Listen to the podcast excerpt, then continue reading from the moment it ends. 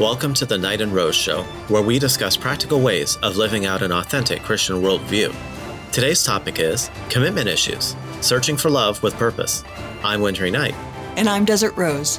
Welcome, Rose. So, in today's podcast, we're going to be discussing best practices for finding a mate for marriage. Specifically, we're going to talk about what abilities are important for lifelong married love and how to evaluate a marriage candidate for those abilities. We'll be discussing why this topic matters, reasons for marrying, and what to look for in a spouse. So let's start with why is this topic important? Yeah, that's a great question. So, first of all, the marriage rate is dropping precipitously. So, um, there are a lot of reasons for this. There's no fault divorce, which is making people nervous, understandably, about get, entering into marriage. There's the punitive divorce courts, which make it very risky to marry. People are delaying marriage for selfish ambition, putting their careers ahead of family. There is male disengagement in education and career, a lot of reasons for that that uh, we'll probably talk about some other time. There's uh, the fact that purchasing power is lower for younger people than it was for their parents. Mm-hmm. Children are feeling the effects of divorce and single parenthood. All of these are contributing to the marriage rate dropping. Mm-hmm. And another reason this topic is important is that children need married parents. I think we talked about this in our last episode on uh, What is Marriage, episode 28. Societies that destroy marriage begin to crumble and see devastating effects. So, this is an incredibly uh, important topic. Okay. So, why do people get married? Well, there are three things that lead most people to get married today there's romantic attraction, there's sexual chemistry, and there's relational compatibility. Hmm. So let me talk about some insights from this outstanding book on dating and marriage called The Sacred Search by Gary Chapman. Yeah, that's my favorite book on relationships and marriage. It's excellent. Yeah. So, romantic attraction and sexual chemistry cannot be sustained over the long haul. Uh, marriage author Gary Chapman talks about how infatuation lasts only about 18 months. And hmm. I want to read a couple of quotes from him with regard to um, uh, romantic attraction and relational compatibility. So he mm-hmm. says, quote, women are more likely to experience romantic love with dominant men. In other words, aggressive, extremely confident, take charge, and physically imposing, even though dominant men typically demonstrate less ability to provide the kind of companionship, relational skills, and emotional attachment that women ultimately desire in a lifelong mate. Hmm. End quote. It looks like, um, according to Chapman, women are really looking for something different during dating than they are after marriage. Right. Which is a concern, of course. Um, I just saw something about this. They, they were saying something like the most unstable man you can marry is a Navy SEAL. Nothing against Navy SEALs. You know, they're they're great for defending the country, but right. they're maybe not the greatest for um, relationships. That's kind of what we're talking about is these men are who are amazing at being dominant and that sort of thing, but may not be what you're looking for long term. Mm-hmm. Uh, the other quote I want to read is about relational compatibility. He says, Relational compatibility while dating tells you how well you'll get along when you're on vacation. It doesn't predict how well you'll handle managing a house, balancing careers, raising kids, or the day to day tasks and responsibilities that make up most of married life. Yep, that's a great quote. Even dating itself is like you entertain me, I'll entertain you. And then, you know, you do that for a long enough time and you think you've prepared for marriage, but marriage isn't entertainment. So, mm-hmm. so many conservative Christian men today believe that the highest value a woman can have is her youth and beauty. And in order to attract those women, they prioritize improving their own physical appearance. Does that work? no, it doesn't. I've known a lot of men actually who have shared with me in their 30s and 40s about regrets that they've had. I, I'm thinking of one pastor friend in particular right now, but there have been several men I've talked to. So this this pastor, when he was young and handsome, he chose the most beautiful, thinnest young woman he could find. That was his priority. Mm-hmm. And then a few years into the marriage, he started, com- you know, complaining that he couldn't get his wife to partner in ministry with him uh, or engage in apologetics and theology, worldview discussions, mentoring younger couples together, and things like that. Mhm. And so he's, I know that he's really lonely. He regrets that he didn't marry someone who could be a true partner in advancing the kingdom. And uh, I feel for him. It's a, it's got to be a, a tremendously tough position to be in, but that's what he was prioritizing when he was Yeah. young and foolish. Yeah, this is actually a really popular opinion among even conservative men today. They're saying the right way to find a high value woman, by which they mean a good looking woman, is to hit the gym and build up a bunch of muscles. Uh, Actually, for this guy, I want to say this. If that's the only problem he has, he's actually lucky. He's doing a lot Hmm. better than a lot of men who make the same mistake. hmm a lot of men take the plan that he took and they find out that uh, their their wife now wants them to attend same-sex weddings and vote democrat some of them even get dragged into the church for church discipline or even a divorce court consequences of doing this can be very high very severe Yeah. You know, I'm thinking of a phrase that I use a lot with regard to the church, but it applies here. It is Mhm. that what you win them with is what you win them to. So if you win a woman with your physical appearance, then you didn't win her because of your ability at moral and spiritual things. Um, she chose your appearance for selfish reasons. This is not about kingdom purpose or focus. Mhm. And she's probably like looking for validation or to impress her friends or something Likely, yeah. And I think it goes both ways. So uh, s- some women think that if they can just attract a man with their appearance, then later, after he's committed and they're married, then she can get him to act morally and to be some great spiritual leader in their marriage. Hmm. Uh, but that, that just does not tend to work out that way. There are women out there who are sexually attracted to moral character and spiritual leadership, righteousness and, and shared purpose. And these are the women who men should really focus on, if you ask me. Yeah, it's easier to get a woman who likes leadership to go to the gym with you or to put on makeup for a special date. It's harder to take a woman who has focused on her appearance before you married her and then change her after you married her into this wonderful uh, wife and mother who respects moral and spiritual leadership. Yeah, the wedding is not going to change a person's character. So if a person is making decisions and, and choosing actions on the basis of their feelings and their intuition before the wedding, they're going to do that after the wedding too. And this is a- such a disaster. Likewise, if you are minimizing and justifying bad behaviors in a marriage candidate, the wedding is not going to make these bad behaviors disappear. They're actually going to become more difficult, more annoying, uh, a source of even greater frustration after you're married. Yeah, that definitely makes sense. Okay, so liking someone's appearance, liking how fun a person is, liking the feelings that another person causes, these are all bad reasons to get married. So, what are some good reasons to get married? Well, there are two reasons that I think are absolutely critical. And the first is a common purpose. It's really important to have a shared mission that is kingdom focused. In fact, we talked a lot about that in episode seven. This is absolutely critical. We'll talk a little bit more about that. But the other is character growth. So it's really important to look for someone who will inspire us toward righteousness, who will confront us when we go astray, who will forgive us when we mess up, uh, who will offer wisdom when we're unsure how to proceed. It's really important to find someone and to be someone who is committed to one another's sanctification rather than prioritizing ease and instant gratification.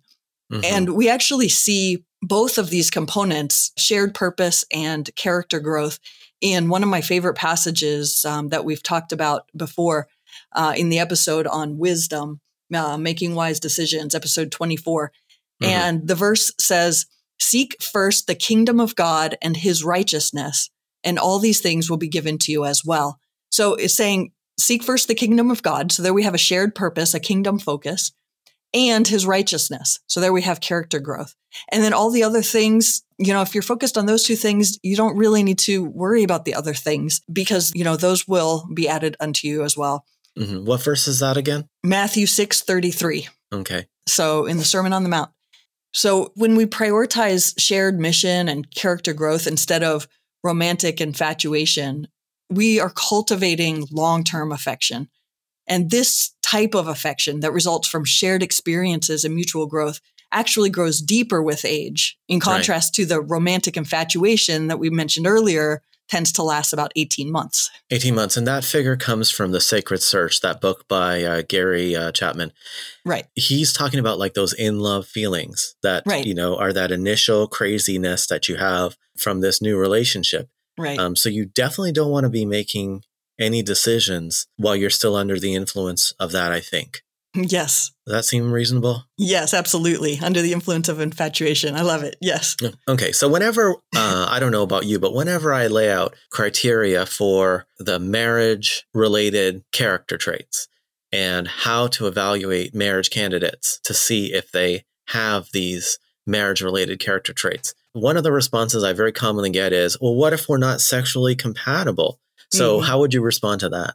Yeah, I have a few thoughts. I hear that as well. And here's my response. So, first of all, if you don't think that you can enjoy sex with someone, then you shouldn't marry them. If you find someone repulsive and hideous, or you just, you really don't think that's sustainable or possible, you shouldn't marry them.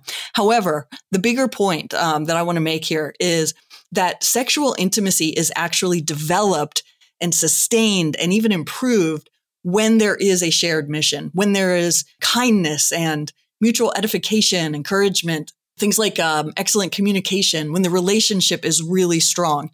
Those are the things that actually um, ought to come first. And then the sexual attraction, the sexual intimacy follows. We've flipped this completely upside down today yeah, it's in our really culture. weird the yeah. most common way of developing attraction is based on looks, when really what you should be looking for, I'm going to speak as a man, you should just disregard everyone who likes your looks, all the women who like your looks, and instead look for a woman who is sexually attracted to being built up for kingdom work and um, who does kingdom work with you. Like, yeah. you know, four to six hours at the baby ending clinic uh, doing sidewalk counseling, mm-hmm. 10 to 12 hours organizing an apologetics debate at the university, mm-hmm. you know, inviting, planning an outing where you invite all your coworkers to a restaurant and discuss Christianity with them. These kinds yeah. of long term plans that take effort and produce results. There are women out there who are very attracted to this for whatever reason. They've had life experiences that make them love moral and spiritual leadership. Mm-hmm. And these are the only women, in my view, that are safe for you to chase after. And mm-hmm. you can certainly pick one that you're attracted to physically from out of those, but that's the first cut. Absolutely, yes. And and if there are people out there going, "Is that really realistic?" Um, I'll just speak as a woman and say, "Yes, yes, yes. These women exist. So don't uh, sell yourself short." Yeah, and I'm not going to the divorce court, so I am only mm-hmm. interested in those women. Exactly. Yeah. So um, I want to make a couple comments about what a Christian relationship is not about. Mm-hmm. For one thing, it's not about validating yourself, making yourself feel better or look better, or showing off to your friends.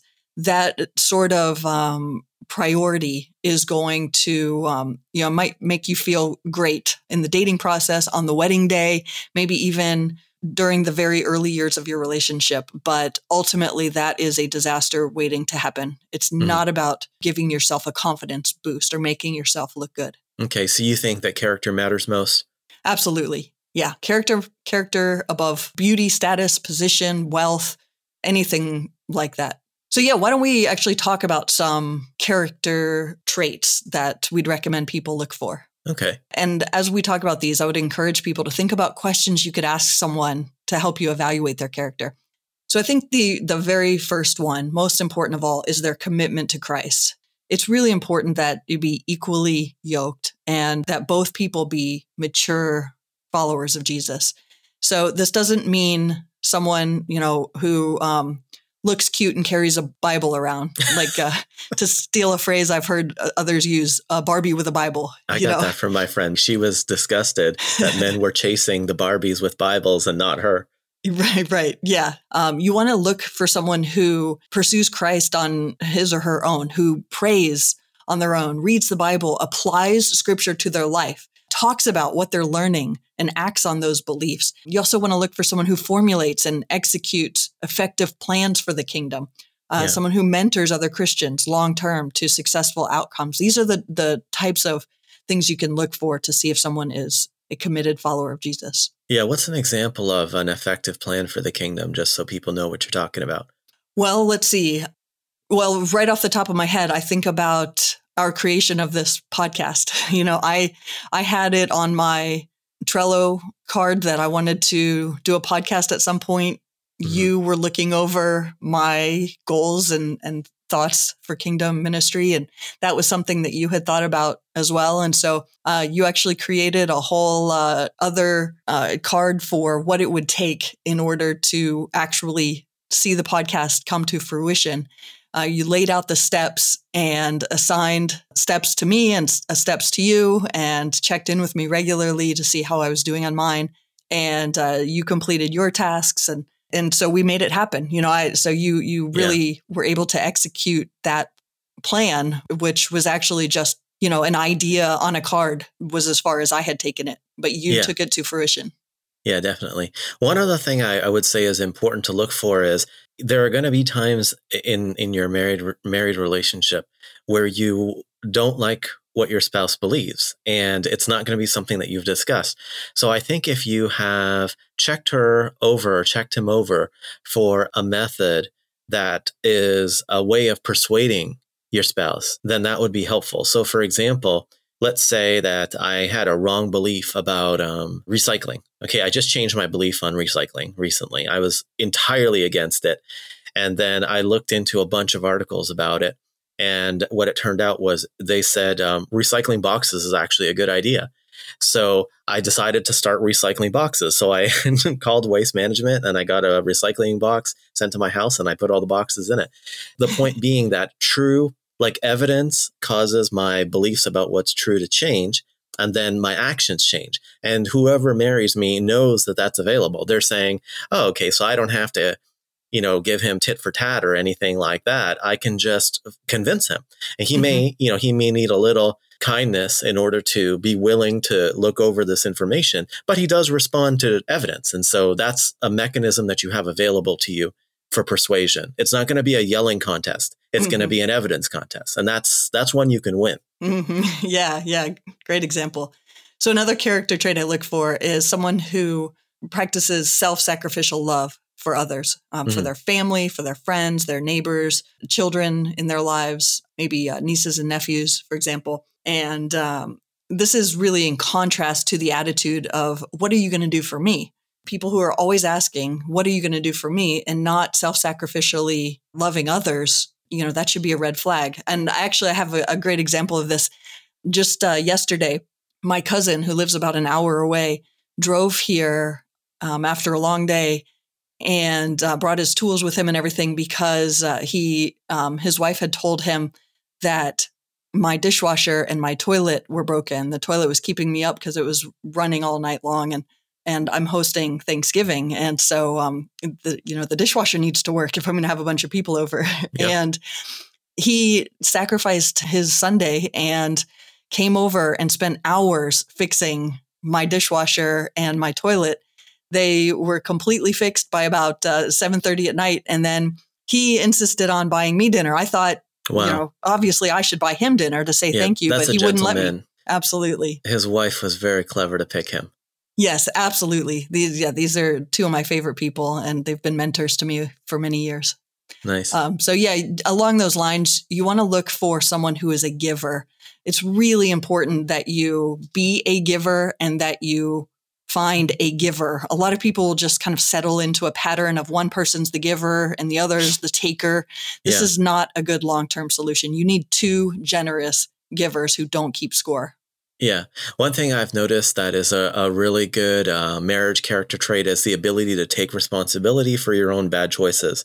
And I, yeah. this is one that I, we had a recent post about uh, no fault divorce, and there was a, a great big uh, conversation in the comments between people who are like, there's no responsibility for initiating divorce. And then one of my friends, my two cents, was responding and saying, no, there really is responsibility for this. So I actually mentored a, a, a young woman a while back. And the first thing she said to me when uh, I was suggested to her as a potential mentor was she said, uh, My problem is I keep getting into these relationships with bad guys and they hurt me. I don't know how to pick men. Hmm. And You see, I can work with someone who says, I don't know how to do this. And Right. then another woman I actually went on a date with, she was divorced. And I, I said, So, how did you know? You have to ask about this. You have to go, How did this happen? I said, Did you ask him, you know, about apologetics? Did you ask him about politics? Did you ask him, you know, about church attendance? And, and did you ask him about all of his uh, beliefs? And she said, No. She just kept saying this over and over. He was the pastor's kid. And she, he, she didn't ask him any of these questions. Uh, And then I said, "So, you, so you're saying he was the pastor's kid? So that means you didn't do anything wrong, right?" And she said, "No, there's no way. I didn't do anything wrong." She said, "There's no way to tell if a man is bad or good." And so Mm-hmm. you you can't work with that. yeah, exactly. You don't, uh, again, like a person's title or status or whatever, you know, does not determine or, or tell you about their character. Right. Yeah, another character trait that is important is that the person does the right thing, even when it goes against their own self interest and popular opinion. We've seen the cultural tides sway dramatically over the last five years or so, and people who were doing the right thing, um, walking with Christ, making good decisions, things like that, uh, when it was popular and they were praised for it, a lot of Yeah. them are not doing that anymore because it's not popular. You cannot take that risk. You need someone who has demonstrated that they're willing to experience some rejection to do the right thing. Yes, this is really important. Yeah. So another thing I would say is um, you, you need to look for someone who has control over their emotions. You do not want someone in your house living with you for life who starts screeching and yelling when something doesn't go their way or when they disagree with something or you know experiencing paralyzing despair when uh, something's hard or losing their cool with anger um, when you know when they don't get their way or things like that it is it is and you you really need to look for people who exemplify the the fruit of the spirit Yeah. One of the things about women that men should understand is that you're bigger than they are typically. And so you have to be self controlled Mm-hmm. because it feels very scary for women to be exposed to someone who's stronger than them, who's yelling and out of Mhm. control. Yeah So you can't do that. You got to get that under control. Absolutely. Yeah, good point. So I want to read a quote from Gary Chapman again. So he says in his book Sacred the Sacred Search, most married women desire their men to be godly, to have a good sense of humor, to be an involved dad, to have a strong work ethic. And yet those four qualities often take a back seat with single women. What so many single women want is a guy who makes their hearts race, their palms sweat, and their sexual chemistry boil. So, Mhm. good good qualities for uh, like a, a vacation, not good qualities for a marriage. right, exactly. All right, so we've listed out a bunch of marriage character traits that are are important, and I think now we should move on to how to evaluate a person for their strength in these different areas. Yeah. So we're not talking about uh, giving someone a quiz and grading them and, and then walking out on the date, you know, if they get a, a low grade or something like that. Yeah, Uh, there are different ways to assess character. Some are a lot weaker than others. So Yeah. let me just really briefly talk about um, some levels of demonstrated ability from weak to strong. this is going to apply to all of the suggested tests. This Mhm. is if you get a response that's weak, that means that they don't know how to do it. And if you Mhm. get a response that's strong, and you're going to tell us what counts as weak and strong, then they Yeah. do know how to do it. yeah. So go ahead Yeah. and tell us how to tell. So the weakest step I would say is um, passive listening. If if someone just passively listens to what you say and doesn't object, um, that does not demonstrate that they have this uh, sort of character or ability that you're looking for. The next step would be active listening. So engaged listening, responding with phrases that show that they understand that they're following you, that they're engaged, uh, questions, things like that. Mhm. The third would be learning from lectures or debates. If someone is listening to debates or lectures on their own and learning from them and sharing that with you, that is indicative of a greater level of demonstrated ability. Yeah. Up, above that would be learning from uh, nonfiction books, whether you're reading them, listening to them, however, whatever your learning style is, learning from excellent, well researched books. hmm That reading books takes more time and effort, no question. hmm Right. Above that, I would say writing opinion articles. You're not just taking information in, but you're actually putting it on paper or on the computer, making a case, thinking through what you have learned and sharing it in an organized, concise way with others. Mm-hmm. Even above that, I would say uh, writing articles that are supported by evidence uh, as opposed to just spouting out your opinion, but actually. You probably had to do research to find that evidence. And then now you're writing about it. This is a strong conviction. Yeah. And then um, probably the, the top way that uh, I like to look for is that they're having frequent conversations with people who disagree with them, that they're able to make a case for their convictions. Yeah, cause some divisions with your peer group. And maybe mm-hmm. even above that would be uh, actions, you know, like mm-hmm. taking action to donate to charities or be mm-hmm. a poll worker or um, uh, yeah, like yeah. sidewalk counseling. You know, actually taking your time. Remember the Kevin story? Yeah. Uh, yeah. from that uh, episode that uh, we did a while back about um, uh, he, how he had his pro life adventure. Anyway, yes. that kind of stuff is what we're looking for. Yeah, but exactly. You give me an example of uh, what you you know what you think is a good a sign that the person does have this character trait, or a, a sign that they don't. Well, the first one that comes to mind is a couple who uh, I was friends with. The woman was a Christian, and she was dating this really handsome guy. And so, uh, you know, as a Christian, she wanted to make sure that he was a Christian. So she invited him to go to church with her. And he mm-hmm. said yes. And he went and he sat through the service and uh, sat through several services with her. And she asked him um, while they were dating if she could pray before the meal. And he was like, sure. So this is an example of the, the passive listening, right? He's not really doing anything. He's yeah. except showing up and, and, you know, kind of looking at her, doing what she wants, going where she wants without really any engagement. Yeah. She would talk about morality and theology, and he would just kind of nod and go, uh huh, uh huh. okay. So yeah. then after the marriage, a few years into it or so, he told her that he really didn't believe in God at all and um, that he was, you know, fine with her believing in that. But that's not where he was at. They did no ministry of any yeah. sort together. They had no shared purpose. He ended up cheating on her. He actually paid for um, a mistress to have an abortion. Yeah. Wow. Yeah. And no surprise, he divorced her.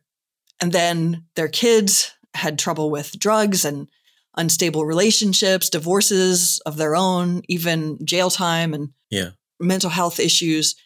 But you know, I obviously this is, I mean, this is a, a tragedy for so many mm-hmm. reasons, but I have to say that her evaluation was all but useless. Oh, yeah. I mean, she was young and she didn't know any better. But look, when you ask someone to go to church with you or to let you pray or to to to you know to go uh-huh uh-huh when you're talking about something if you're young and gorgeous and they're basically just looking at you and making grunting noises this is not indicative of excellent character or commitment to the things that you care about yeah, marriage is too scary. Like, especially, sorry, but for men, like right now with the divorce rate in the divorce courts, yeah. you've got to insist on strong evidence of demonstrated ability in character areas. And yeah, I think for women too, it's scary. Uh, mm-hmm. To be fair, yeah, I can I can see situations on both sides where it's like, oh my god, what have I done? You know, getting in with this person. Yep. Okay, so um, we're going to talk about some ideas for exploring character, the values, uh, the demonstrated ability of a marriage candidate shortly. But I just want to say that it's always a good idea to ask a person about their previous relationships and why they ended when you're talking to them. Keep in mind that it's a red flag when someone makes themselves appear to be a victim of mm-hmm. one of their previous partners. And mm-hmm. they say, I didn't do anything wrong. It was this other person. They manipulated me. You know, mm-hmm. it was a big surprise. So they may think that by playing the victim, they're making themselves more attractive to you, but it's actually false. Mm-hmm.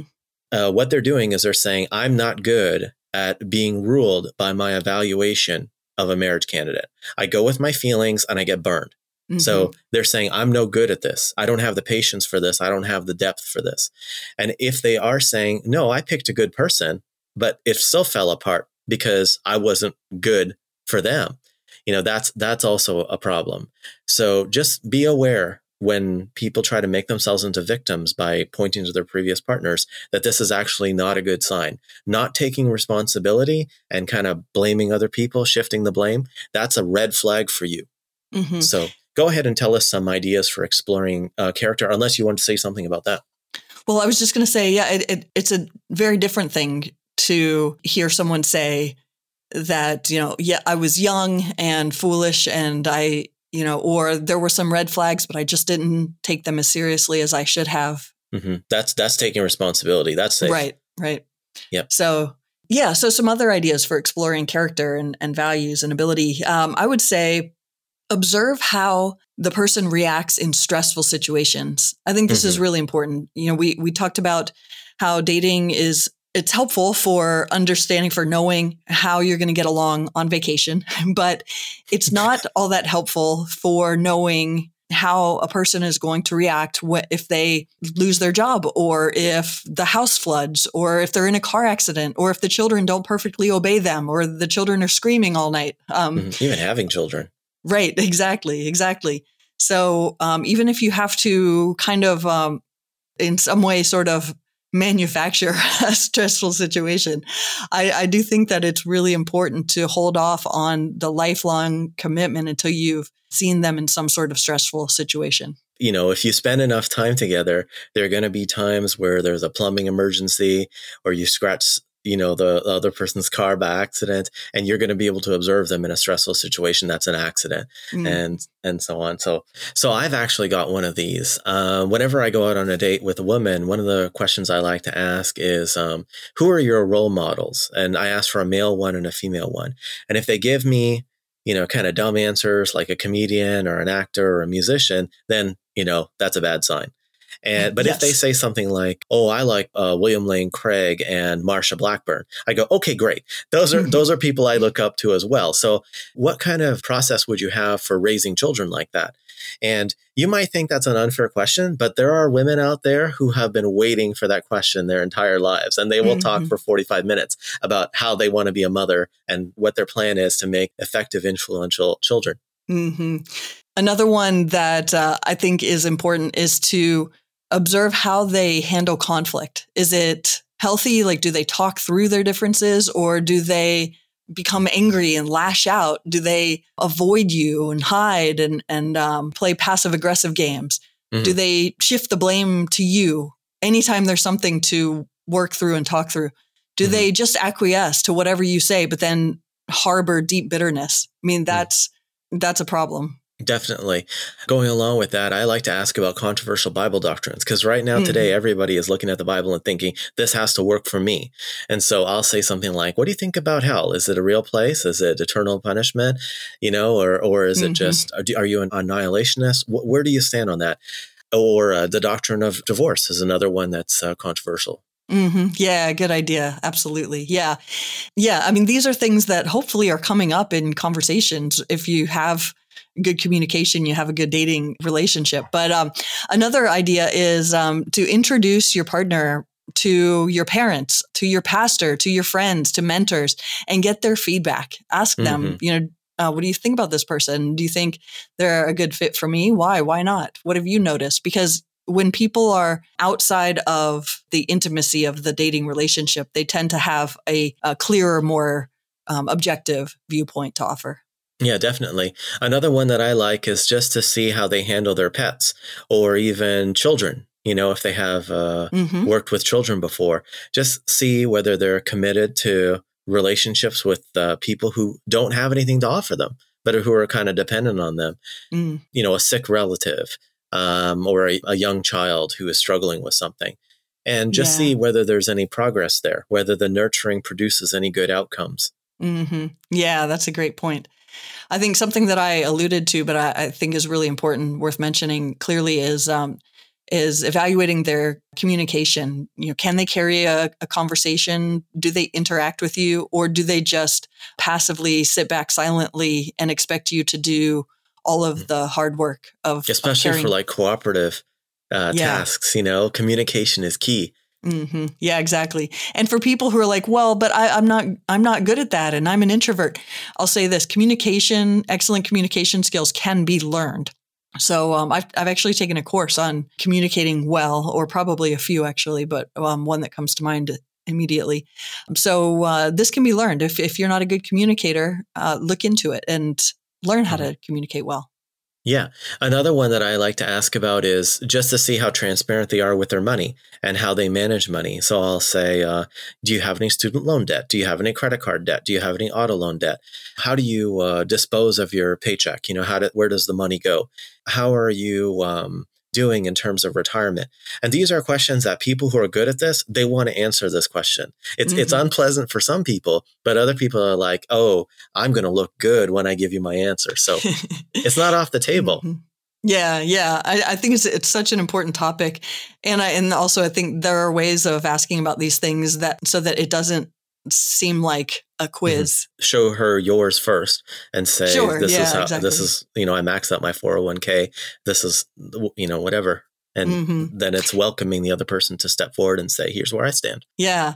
So um, another is uh, look at their relationships with their friends. Uh, are they good to their friends? What kind of commitment do they have to their friends? Do they just blow their friends off regularly? Do they just take and take, um, or are they um, you know mentoring others and and acting as good friends to them, loving them well? Definitely. Along with uh, what I just said about the money management, I think it's good to look at someone's work history. Mm-hmm. You can just see what kind of education they have. Do they have a degree in accounting, or do they do they have a degree in grievance studies? Um, do right. they have a you know are they a, a trained electrician? Or are they still acting like a waitress or a pizza delivery person into their 30s? You mm-hmm. know, where, where's the willingness to take on challenges? Because you're going to see challenges in a marriage. And somebody who always does the easiest thing possible is not safe for you. Yeah. Mm-hmm. So, speaking of that, um, I think it's really important to look for evidence that they finish hard things that don't feel good. You know, yeah. things like, um, uh, you know, you can ask about what was the hardest thing you experienced at the university and uh, how you know how did that go what happened what was the Definitely. outcome of that uh, mm-hmm. uh, do they just quit everything as soon as it doesn't feel good or do they persevere and grow in in their character yeah take a look at their resume see if there's gaps see if there's short-term jobs mm-hmm. yeah all right. Um, I think we can probably uh, uh, stop there and let's talk about some of the views of candidate selection or partner selection that are out in the culture, uh, ones that we don't like. So give us one of those. All right, that's great. Yeah, unwise views of mate selection are ubiquitous right now. So one of them is the uh, manifesting or soulmate view, right? Mm-hmm. So I've been uh, hearing this word a lot lately. And this is the the view that there's only one right choice for marriage. And God or the universe or whatever has this only one person who could possibly be your person and mm-hmm. you have to read the signs and listen to your feelings and your intuition uh, to figure out the secret of who that person is. Is that biblical? This, this, is not a biblical view at all. No, each person can choose whom to marry uh, or not, not to marry at all.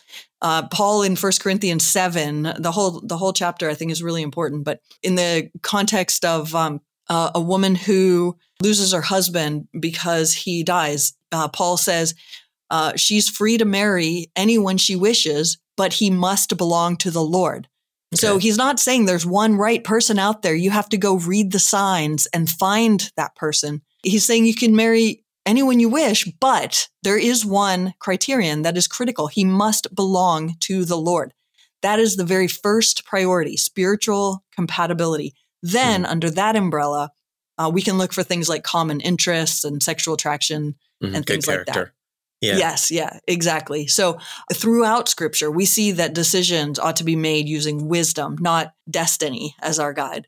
Yeah. Uh, I really think that this mystical view is usually just an excuse for laziness, mm-hmm. but um, avoid responsibility for your own choices. Right. Yeah. But avoid having we, to evaluate someone, uh, like to say, do they even have the ability to marry properly?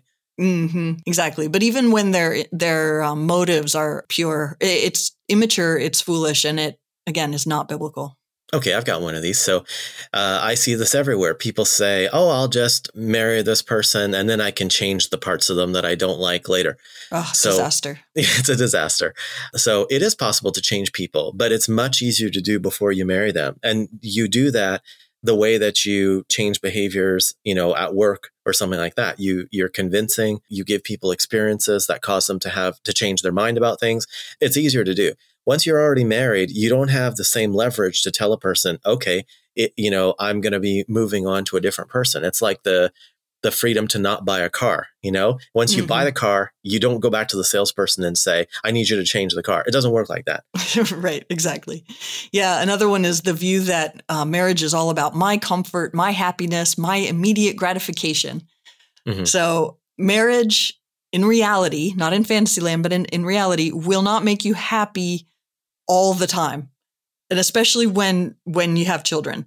There are going to be times that are just hard. There are going to be times when you just want to hide or or, or quit or that sort of thing.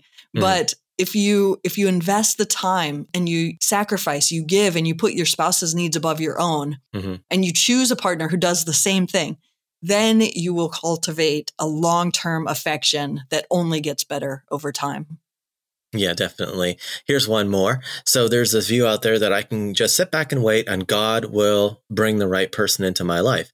Mm-hmm. Um, so you don't have to do anything. So I would say that's that's not a that's not a good view that's likely to produce results. My advice mm-hmm. is to hang out where the type of people you'd like to marry hang out, like pro life groups or Ratio Christi group on campus, mm-hmm. and work on your ability to understand what the opposite sex is looking for from marriage, and mm-hmm. develop your ability to perform uh, your marriage roles, um, mm-hmm. so that you have like a strong you know portfolio to present to them and say this is this is what I'm offering. Yeah, I'll give an, another um, problematic view, and that is, or behavior really, and mm-hmm. that is rushing into premarital sex. Premarital sex usually interferes with a person's will and ability to evaluate and reject bad candidates. And statistically, you have a risk of lower marital quality and higher instability if you engage in premarital sex. So this is not just a matter of being good or being bad. This is uh, your marriage quality that's on the line. Right. Let me read from a couple of papers to substantiate that. Here's the first one from the Journal of Family Psychology. It's entitled Compatibility or Restraint The Effects of Sexual Timing on Marriage Relationships. And it says this we found that the longer a dating couple waits to have sex, the better their relationship is after marriage. In fact, couples who wait until marriage to have sex report higher relationship satisfaction, 20% higher, better communication patterns, 12% better, less consideration of divorce, 22% lower, and better sexual quality, 15% better, than those who started having sex early in their dating. For couples in between, those that became sexually involved later in their dating, but prior to marriage, the benefits were about half as strong. So if you're looking for marriage quality and you're thinking that you need to get involved sexually in order to do that, you just shot yourself in the foot, according to right. the research. Yep. Yeah, so important. I really don't think that most people know this. I don't think that most people share this with their children. I think mm-hmm. people are more in the habit of just saying, well, you don't want to be one of those kind of people, one of those yeah. girls or whatever. Yeah, you can't complain reality, about these things like like uh, communication and uh, sexual quality and relationship satisfaction, and and uh, a threat of divorce. You can't complain about that if you've been sexually active and the person you choose has been sexually active. And like I said, the more partners, the worse it gets. A few partners, you know, that's bad, not too bad. You start getting into ten plus, it's a problem. Here's a paper that actually mentions that. This one is called "Counterintuitive Trends in the Link Between Premarital Sex and Marital Stability." And it says this consistent with prior research, those with fewer sex partners were less likely to divorce. Women who married as virgins had the lowest divorce rates by far, 6%. Wow. Premarital sex with one partner substantially increases the odds of divorce, 21%. One partner? 21%? Wow. From six? Yeah, from okay. six to 21 from one, one premarital sexual partner. Yeah, wow. Right. And it also says the highest five year divorce rates of all are associated with having 10 or more premarital sex partners, 33%. Okay. So the point about this that's important is on the one hand, you have people saying, I don't want to get divorced. I don't want to get divorced. And then they say, I say, well, how are you going to do that? And they go, well, I'm going to try the person's out with premarital sex. I'm going to try them out. And then I'm going to try them out with cohabitation. And you, you got to look idea. at the data and you yeah. got to be guided by the data. Exactly. Yeah. And I think, you know, uh, men do tend to get punished more in divorce court. And so I really think that men should make sure that the relationship does not become sexual before completing the evaluation and the commitment. I mean, both people are responsible, mm-hmm. but um, I really think as the spiritual leaders and and as the people who have the most to lose, they really need to be diligent about this. Yeah, I agree completely. If you have the most to lose, then you take the lead. One last one. So this attitude of don't judge. So this this is a, a, something that's raised a lot in relationships where judging is seen as a you know a terrible thing. So to me, it's a red flag if the person doesn't want to be evaluated for marriage roles. If you can't have a serious conversation with a person that you're considering for marriage, about um, what it's going to look like because they're expecting you to be entertaining because they want relationships to be free and easy you know then mm-hmm. that's a that's a red flag so you want to pick a spouse who's comfortable from from uh, their previous education and career they're comfortable with responsibilities expectations and obligations somebody who has a demonstrated ability to do hard things that produce results. Yeah, absolutely. We've talked a lot about non negotiables, character, kingdom focused mission mm-hmm. things like that.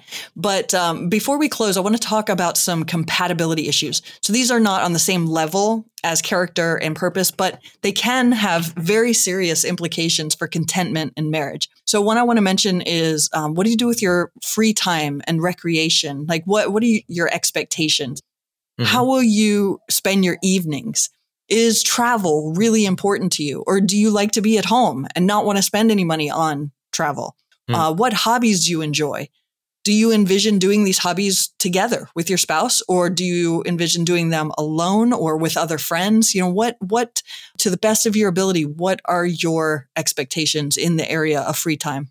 Mm-hmm. Another good one is what country are you going to live in? What state are you going to live in? What mm-hmm. city are you? Do you like big cities, small cities? Do you want to live downtown or do you want to live in the suburbs uh, or a rural area? It's good to have conversations about that. And when you're negotiating, you know, typically you talk about what you want, not about, you don't dig in your heels on a policy and say, it's got to be like this. Mm-hmm. So, yeah, yeah. And if you do have any deal breakers, like I, you know, I refuse to go to move to Africa or for example, or whatever, mm-hmm. you know, that's important to make that known. The, yeah. the other person may, you know, have uh, hopes of being a missionary overseas someday. It's important to talk about those possibilities.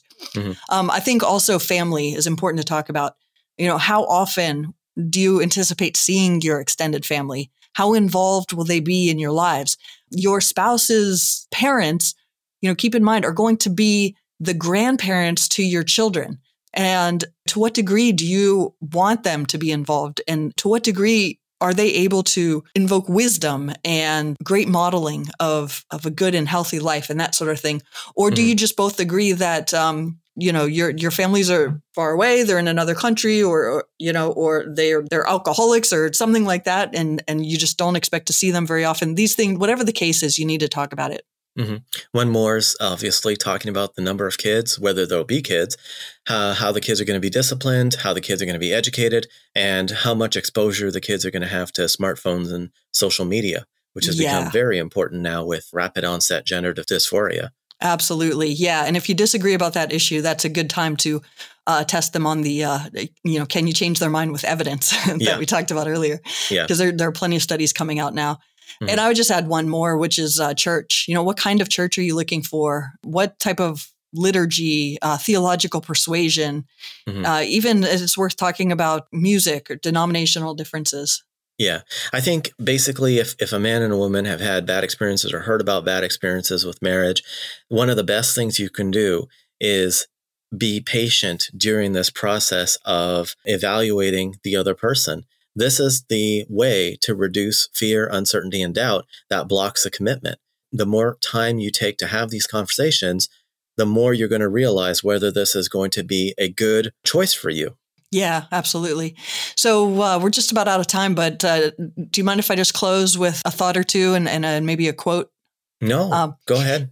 Yeah. So I just want to encourage people that if you do the hard work of finding an excellent marriage partner up front, uh, you're far more likely to be happy in the long term. But if you focus on short term ease and comfort and tingles, uh, then you're more likely to be unhappy in the long term you really have to think about which is more important. And I think the answer is obvious. And you should expect your partner to put significant effort into evaluating you for marriage as well. This is not just about you being evaluated. This is about, you know, seeing how your partner enters into big commitments and big mm-hmm. decisions mm-hmm. as well. So I want to read this uh, this final quote from Gary Chapman. He writes, if someone is willing to marry you without doing the hard work of determining whether you're suitable to be his or her spouse and the parent of your future kids, what makes you think this person will do the hard work of building a satisfying, God honoring marriage? The way someone chooses to get married is a good indicator of the way he or she will stay married after the wedding takes place in order to make the marriage grow. So my exhortation is do the hard work. This is the second most important decision of your life after the decision about whether or not to follow Jesus. This is a lifetime commitment, and you cannot afford to get this one wrong. Yeah, excellent. So that's a good place for us to end. If you enjoyed today's episode, please share it with your friends, leave us a five star review on Apple or Spotify, subscribe and comment on YouTube, and hit the like button wherever you listen. We appreciate you taking the time to listen, and we'll see you again in the next one.